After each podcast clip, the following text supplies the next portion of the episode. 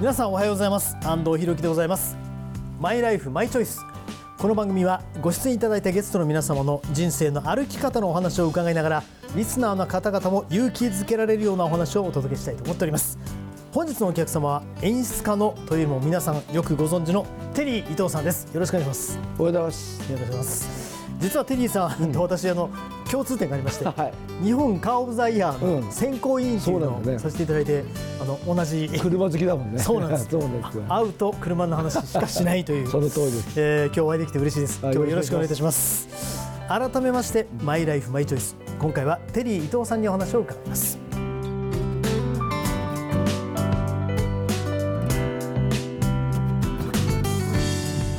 公益財団法人日本尊厳死協会プレゼンツマイライフマイチョイス。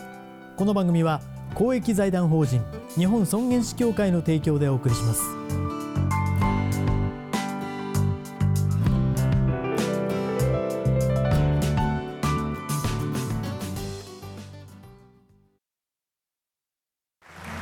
すごく素敵な舞台だったわね。主人公の生き方最後が泣けたわ。あなたの人生という舞台エンディングを楽しく豊かにしましょう。公益財団法人日本尊厳死協会。詳しくはホームページをご覧ください。この映画ハッピーエンドでよかったわね。主人公の生き方素敵だよね。あなたの人生はあなたが主人公。ハッピーエンドのために。公益財団法人日本尊厳死協会詳しくはホームページをご覧ください。改めまして本日のお客様テリー伊藤さんです。よろしくお願いします。お願いします。もうテリー伊藤さんご存知ない方はほぼいらっしゃらないと思うんですがもともといわゆる制作スタッフ側。そうですね。もう普通の演出家でしたよね。それでまあテレビなんかに出演するようになって、うん。でもうテリー伊藤でそのまままあタレント活動という言葉が合ってるのか分かりませんけども、というふうになったというそうですね。まあでも基本的には演出家ですけどね。そうですよね、はい演出家であり、まあ、今最近はコメンテーターももちろんされますし、えー俳優もされますし、してないですね。いやあのいろんな肩書きお持ちじゃないですか、うん。ご自身ではやっぱりなんかこうコアっていうか芯はシーンはないですね。あありがとうござないいまですす。それがテリーさんのいいところですよねああのねはい多分逃げ場があるんですね。一般の方ってはい。一つの職業に就いちゃうと、そこから逃げ場ないじゃないですか。まあまああとそうですね。そうですよね。はい。と僕だって今言われたみたいに、はい。ラジオもやらせてもらう、はい。テレビもやらせてもらうって、ものも書く、はい。でね、まあ、もちろん演出もやるっていうんで、ずるいですよね。まあずるいというか、うん。えー狡猾というかわかんないですけど、でもいろんな面があるということですね。多分それって僕だけじゃなくて、はい。い、ろんな方が持ってると思うんですよ、そういう才能、でもなかなかそれを許してくれない、なるほどなるほどうん、なんかそういうもう社会の空気があったんじゃないかなと思うんですよね、だからそういう意味で言うと、あのなんかよいい環境に置かせてもらったなと思いましたよね。でもそのやっぱり演出家としての、まあ、テリー伊藤さんそれこそ多くの人がすごく引きつけられる番組を、まあ、手掛けられているわけじゃないですか、なんでテリーさんはああいう人を引きつける番組を作れたんだと思いますかあ分かんないそれは。わかんない。それは分かんないですね。なんか、あまあでも僕結構あのテレビの演出家でしょ、はテレビってそんなに僕は偉いもんじゃないと思ってるんですよ、それこそスイッチ一つで見れるもんですよね、はいはいだから意外となんかあんまりこんなかっこいいもの作ろうっていう意識は全くないですね。それ今も含めて。どっちかというともうお年寄りかな、はい。それこそちびっこまで、はい。みんなが楽しめるもの、いうん。なんかそれこそみんながそれこそサウナとかね、はい。健康ランドでテレビ見てる時みんながわ笑えるようなはい。ものを作りたいなっていうのはずっと思っていましたね。そもそもテレビの制作も含めて業界に入ると思ってきっかけというのはあったんですか、昔ねあの、はいそれこそヒットスタジオってやつじゃないですか、はいはい。歌番組見ていて、いやなんか前田武彦さんが出てきて、小川智子さんとかね、なんか楽しそうに喋ってて、はいはい。えーこの下の前田武彦さんが、終わったらみんなで飲みに行こうかって言ってて、はいえーそうかタレントさんと飲みに行けるんだ、あの業界って楽しいななんて、はい。そういうのがありましたね。あでもその中で残る方ってやっぱり一握りじゃないですか。全てにおいて。演出もそうですし、演者もそうですけど、何かこう、まあ、才能なのか努力なのかないとダメだと思うんですけど、まあ努力はあんまりした気はないです。いや本当に、断言されますね、うんあんまりないですね。でもなんかこう面白い企画を考えたりとかするわけじゃないですか、うん。それはじ自然に浮かんでくるんですか？どどういうああそうですね。あ自然に浮かんでくるんですか？来ますね。あのそれこそ元気やってる時とかいろんな時は24時間考えてましたちゃんとその努力というのとは違うけどその考えたのは間違いないですね。努力じゃないじゃないですか。面白いことを考えるのって努力じゃないでしょ、あそうか。うん、だからそれはねもう学生時代から実はそういうのがあって、はい。僕あの大学行ってる時も、はなんかあのあのなんかの楽しいことやりたいなって、はい。ちょうどこれって70年アップだったんですよ、ん。で学校にもなかなか行けないんででもこのままだとね、あの加山悦夫さんの若大将シリーズみたいな、ああいう学園生活っていうのはないままはい。卒業するの嫌だなと思って、はい。自分でコンサートを開いたりしてたんですね、はいはいはい。だからすごくそういう意味で言うと、まあ、そういうのが好きだった。うん。だと思いますね。いわゆるプロデュースしたりするのが好きだったっていうことね。だから大学卒業する時って、は周りの同級生とか、はい。みんなパンパンパンパンいいところで就職していったんですけども、僕だけが遊びほけてて、就職なかったですよ。で、はい。街をさまよってました。街をさまよっていた、うん。えーテリー伊藤さんが、うん。どういう流れでそのテレビで演出をするようになったんですか？その時に、はい。街をさまよってて、はい。僕ほら実家が築地で商売やってるでしょ？そうですねはい。あの卵焼きやってるでしょ、はい。と僕と同じまあそれこそ二十歳前後のはい。若い衆が、うちには5人ぐらいいたんですよ、はいはい。でそれはみんな朝早くから築地だから、2時3時に起きて働いてるわけ、でむバカ息子の俺は仕事もなく、家にいらんないんですよ、はいはい。居づらくて。あわかります。はいはい。あの近くの公園でさまよってるわけ、はい。あ家にも帰れないし、はい。友達みんな就職しちゃってるし、はい。参ったなと思って。で、まあ、そんな段階であでも俺の人生何だったんだろうなと思った時にそういえばあれだなあの学生時代に演出の仕事、まあ、それこそコンサートを開いて、自分で開いて、まあ司会やって、あれ面白かったな。あの時幕が閉まった時に、どんちょうが下がる時に泣いたよなって、実力自分の実力で泣いたのがあれが最初だったんですよ、生まれてから。だからあこれをちょっと仕事にしたいなと思って。はい。でその頃にし知り合いの女の子がいたんで、はい。その知り合いの女の子に連絡して「なんか業界知ってる?」っつって「であ知ってる知ってる」って言われて、で「俺就職したいんだけど」っつったら「あじゃあちょっと紹介する」っつって、はい。でもちろんあのテレビ局なんて、もうねなかなか入れるわけじゃないから、はい。はい。制作会社、はい。で制作会社なんてそんな存在すら知らないんですよ。うんうんそれがあの IBS テレビってところに紹介されて、もうワンルームマンションのなんか怪しいとこでして、はい。えこんなとこなのかと思って。もう今でこそね大きい制作会社そうですけど。そうそうはいはい。そう、今だったらもう立派な会はい。社だったの、でもそこではい。入ったんだけども、はいもう日本テレビの会議なんかに呼ばれて行った時に、その時に感じたのは、まあ、今もそうなんですけども新しい職場行く時には、舐めてかかって真面目にやろうと思った。それは結構自分の今の人生哲学になってるんですね。普通緊張するじゃないですか初めての、うんもうそれは多分僕だけじゃなくて、はい。上原さんなんかとも話してる時その通りだって言ってましたよね、松井選手なんかとも話してる時、はい。メジャー行く時にはみんな飛行機の中で舐めてかかって真面目にやろうって、その舐めて真面目にのセットがあそうなんですよ、あのポイントですあねそうですよ。それが大事だよね。舐めてサボるんじゃなくて、舐めて真面目にやるその精神的にちょっとまあ上からというかあの、まあ、余裕を持って、うん。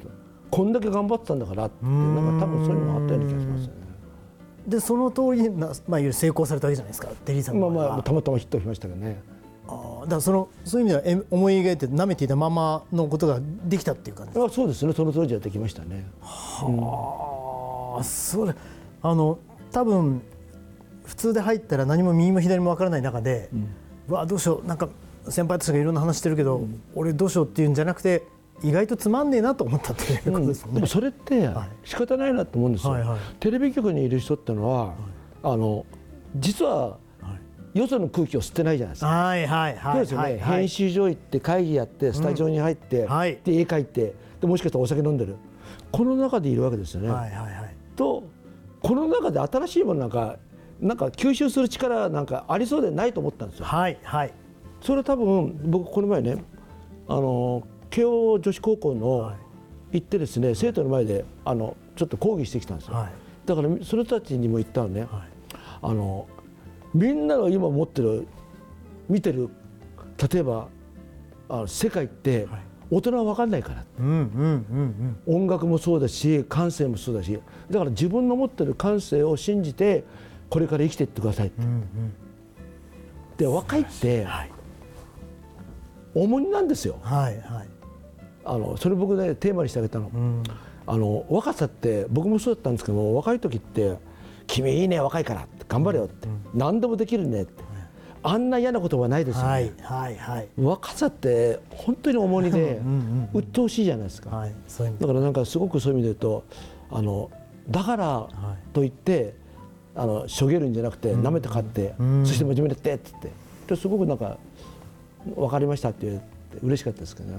まあでもじゃあそう思ったからといってあの全員がこの世界で成功するかどうかっていうのは分からないんですけど、そこの感覚がじゃあずっとこの年齢まで変わらないっていう感じですか、そうですね。あのこの世界を生むんじゃなくて、はい。まあ、まあ僕らも高齢者じゃないですか、僕はあんまり若い人を羨ましいと思わないんですよ。うんうん。それ何かというと散々僕らはい。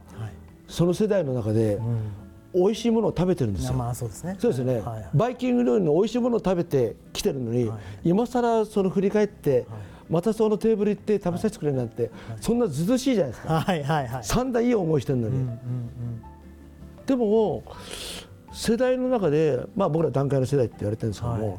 段階の世代の中で、まあ、かっこよければいいなとか、うん。その中でなんか素敵に立ち振る舞ってる方がはい。いいなと。だからあんまりすり寄っていかないんですよ。うん。でもテリーさんを拝見しているとすり寄っていかないけどマウントも取らないというそのうん素晴らそこはもう全然こう若い人タイトにあの接うんされるじゃないですか。ああそうそうす。り寄っていかないけど対等じゃないですか、うんあれはどういう考えでそうなったんですか？自然にできてることなんですか？ああそうかもわかんないですね。というのはやっぱ若い人でもすごい優秀な人いっぱいいるでしょ？うんうんそうそこには芸能界って僕はねパーティー会場だと思ってるんですね。はい。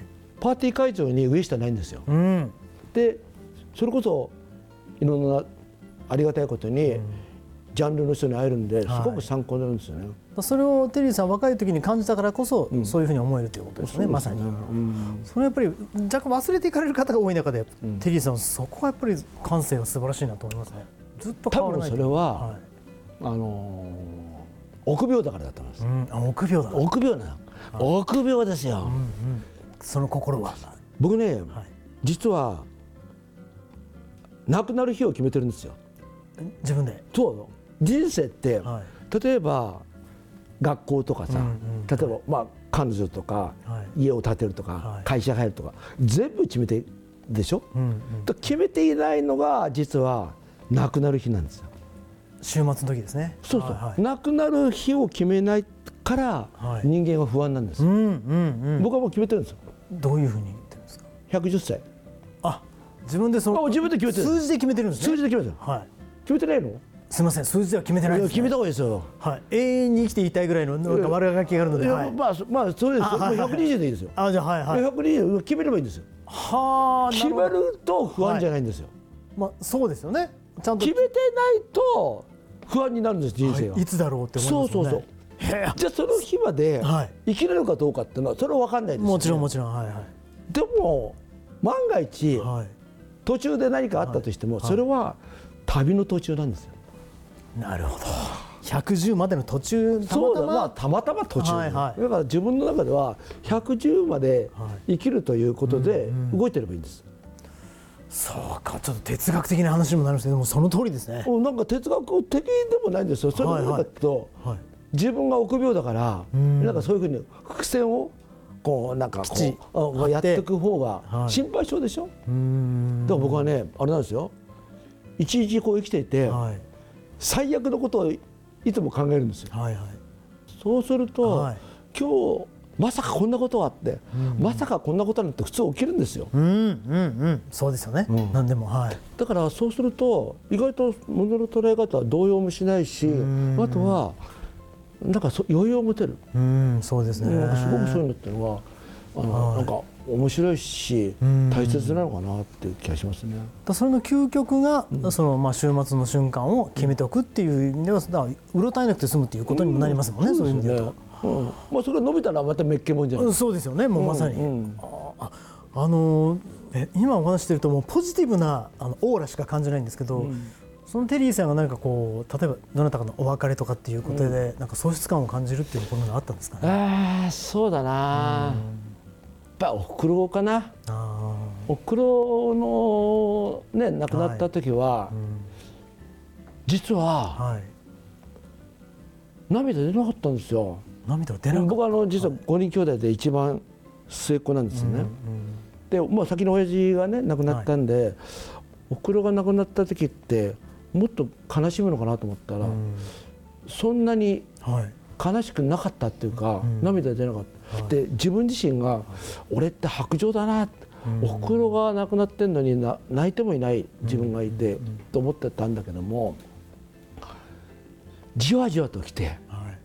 それが例えば半年とかうん。1年とか、まあ、2年とか3年それも今も含めてね、はい。なんかあどあの時はなんかそんなになかったけども、まあ、僕自身もこうやって年齢を重ねてくると、僕今73なんですね。でおおふくろが70で亡くなったんですけども、あおふくろの年齢を超えてた時になんかすごくそういうのっていうのをなんか、感じて。うん。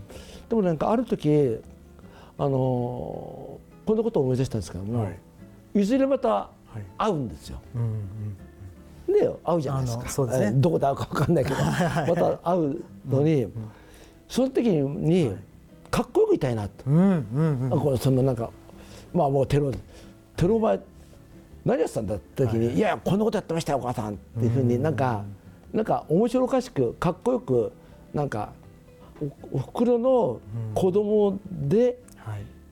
感謝してるってことを言いたいんで、うん。そういうのはあるかもわかんないですね。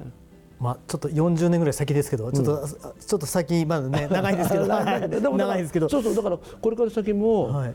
なんかそういう意味で言うと、凛としてはい。生きていきたいなっていうか、ん。だからなんか、まあ、できるかわかんないけど、はい。めめしいとこもあるんだけども、あまりそのめめしさみたいのは持ってるだけど出さないで、なんかかっこよく生きていたいなっていうのはすごくありますね。うんじゃああの、まあ、当分先にはなりそうですけども、あのまだまだやりたいこと何かありますか？やりたいまだこれをしてないとかなんかそういうものありますか、そうですね。あの、はい。僕物書くのは実は大好きで、うんはい。特にあの今大学院にね、はい。あのこの3月に修了したんですけども、大学院行ってる間ずっと物書いてたんですよ、はい。だからあこれって自分の中に今までテレビの演出とか喋ってるとまた違うなんかあ自分の持ち味だなと思って、うん。でもまあこれだったらこれからだったらできるからいいなと思って、やっていきたいなと思うのとはい。多分年を取るってはい。本当にいいことないんですよ。どうしていいことがないかというと、よくそれこそ僕のあの仲間と会うんですけども、あの僕は中学高校の早稲田実業だったんですけど、はいはいみんなと話す話す時に僕がいつも言ってるのは俺たちってさ年を取っていいことねえよな、うんうんそれは何かというとまず髪の毛薄くなってくるよなとか、うん女の子だってね、はい前みたいにモテるわけじゃない、まあ、前もモテなかったけど前は相当いいことなかモテたと思いますった、はいはい。これもいいことちっともねえな。っはいはい。ていうところがスタートが面白いんですよ。はいはいはい。いいことないってことは前提のもとでいると、んうん。それこそ置いていっても、い、やこれなかなかいいじゃないかと、はいはい。いいなんか大変だと思ったけどいいことあるじゃん。あ今日星綺麗だなとか。だから僕星とかねはい。みんな大好きなんですよ。あもう一つはい。あるのは何ですか？人間が作れないものを1日5分見るっていう。あーあの人間が作るのはこれ照明とかではなく、うん。あまあ、自然というか。そうですね、まあ、例えば月とか、はいはい。花とか、まあ、動物もそうですよ、まあ、生き物とか、川の流れとか、まあ、雪でもいいし、はい。月でもいいし、そういうなんか人間が作れない、ライバルにならないもうの、ん。年を取っていくとねライバルが増えるんですよ。はいはいはいライバルと嫉妬。うん。これ残念ながら、はい。例えば街を歩いていっても例えば新しいスマホでも、うん。テレビでとかねコマーシャルでは新しい便利なスマホができましたって言うけども、実際そのスマホって高齢者にとって結構ストレスなんですよ、はい。えー俺でもこのスマホの20%しか使いこなせないと思うと、80%使えない俺は何なのって言ってストレスになって、はい。街を歩いていってもあ分からない。どうしようどうしよう、えー俺って私ってちょっともうちょっと離れちゃってるの、世の中の流れっていうふうに思うわけね。だからそういうふうな感じでなんかあまり視覚から入ってくるものをあまり見るとストレス溜まっていくなっていうのがありますよね。なるほど。ね人間の人工的ではないものを見る見る。見るといううことですね。とすごくなんかライバルにならないし、はいはい。なんか心豊かになるなと思います。これ実は若い人もそうなんですけどね。まあそうですようんね若い人にとっても、あの最先端のものっていうのは実は億劫でね、うん。ただそんな一方でですね、うん。あのテリーさんがその死にたくない TV じゃないですけど、モテたいっていうところはもう隠さないじゃないですか。あそうですね。そこもまた素晴らしいなと思うんですけど、あれはどうどういう現現代ですか。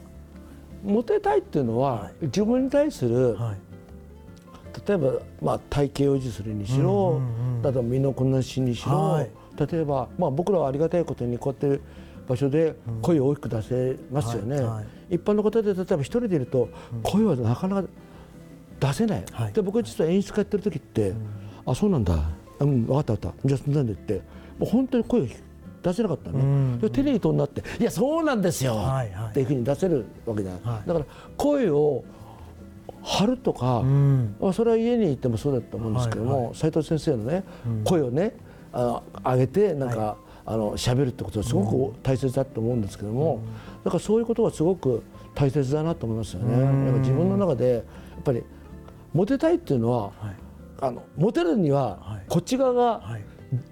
頑張んないとモテないじゃないですか。まあずっとそうですね男性は。はい。そうですよね、はいだからさっき言ったみたいにもうモテなくなったんだからモテなくなったからさらに倍も3倍も努力しないとはいダメだから、そこの部分は男性でも女性でも、うん。まあ、あの持ってる人はいますよね。発想がやっぱりテリーさん素晴らしいですね。ずっとそれは感じますお話ししてて。そうね、だからそういうのが面白いですよ発想がもう今日はね気づきがいっぱいある回でした本当に。もう、あの編集でどんどん切ってください。いやいや、えーそれではですね本当に素敵なお話いただいて本当ありがとうございました。ありがとうございえー今日のお客様演出家その他いろんな肩書きがあります。テリー伊藤さんでした、えーこの後はあなたのマイライフマイチョイスメールや質問にお答えします。テリー伊藤さんも最後までお付き合いください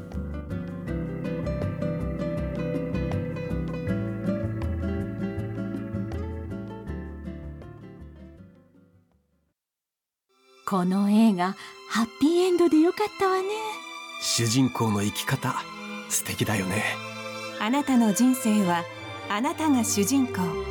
ハッピーエンドのために公益財団法人日本尊厳死協会。詳しくはホームページをご覧ください。お父さん私たち本当に素敵な人生を過ごしてきましたね。そうだねこれからももっと自分らしく生きていこうね。はい。これからも。あなたの人生あなたらしく。公益財団法人日本尊厳死協会。詳しくはホームページをご覧ください。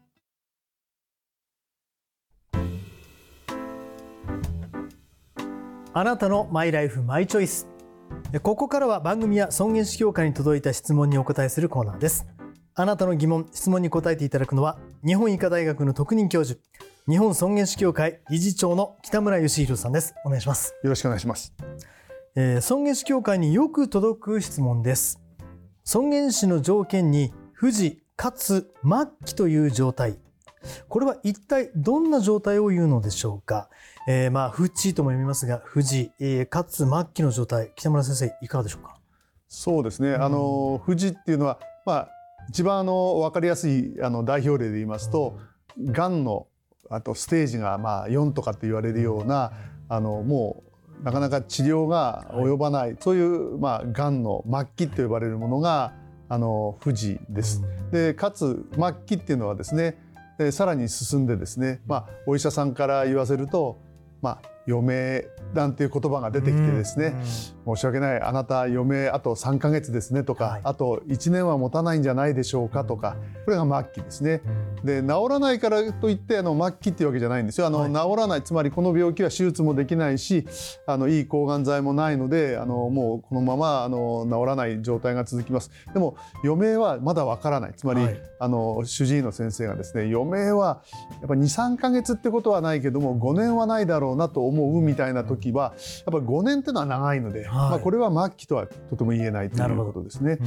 ですからあの私のおすすめはですねあの、まあ、先生にですねあのしっかり私の余命は何ヶ月ですかあるいは何年ですかみたいなことをお尋ねになるということとあとお仕事やご家族のその関係上どうしてももっともっと正確に知りたいということであれば、お医者様にはいわゆるセカンドオピニオンという形でですね複数のお医者様に余命のまあ計算といいますかあの見通しをあの立てていただくっていうのがいいと思います。まあ、諸外国なんかでもですね2人以上のお医者様があの余命といいますかねあの今どのくらいの程度の末期なのかということを、まあ、見通すというそういうことを、まあ、条件に尊厳死などをあの論ずるっていうそういう国もありますので。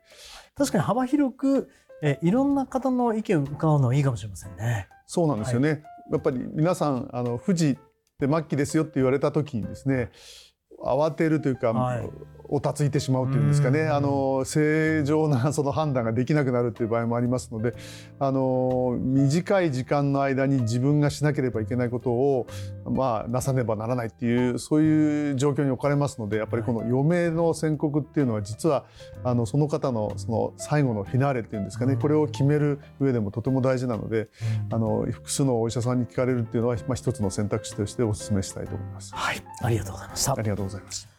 あなたのマイライフマイチョイスメールや質問をお待ちしております。この番組へのメールは番組ホームページ。そして日本尊厳死協会のホームページ。それぞれでお待ちしております。今日は日本医科大学特任教授で日本尊厳死協会理事長の北村義弘さんに伺いました。ありがとうございました。ありがとうございました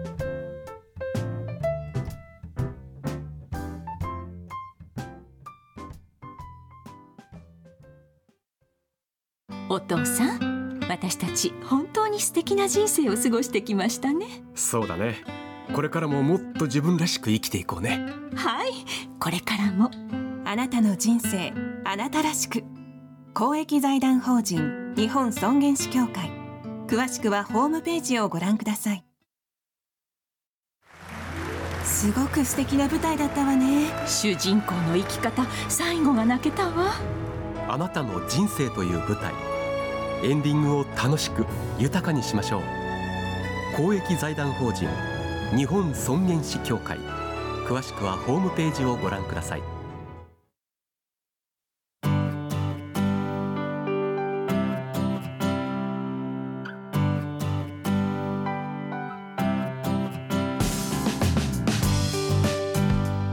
今日はお客様に演出家テリー伊藤さんをお招きしました。あの今日一日ご出演いただいてどんな感想をお持ちですか？いやなんか平気なのかなと思って。好きなことばっか言ってたから。すごく楽しかったす。いません。はい、はい、いや本当にありがとうございました、ね、まあ、でも健康でね、はい、あの本当健康寿命を大切にして、はい、まあ、節制して、はい、素敵ななんか年の取り方を取っていきたいなと思ってます、うん、そうですね、うん、おそらく間違いなくそれができる方だと思っております、えー、改めましてテリートさんありがとうございました。この番組は YouTube でもご覧いただけますマイライフマイチョイス日本尊厳死協会 TBS で検索してください。お相手は安藤弘樹でございました。それではまたお会いしましょう。さようなら。公益財団法人日本尊厳死協会プレゼンツマイライフマイチョイス。この番組は公益財団法人日本尊厳死協会の提供でお送りしました。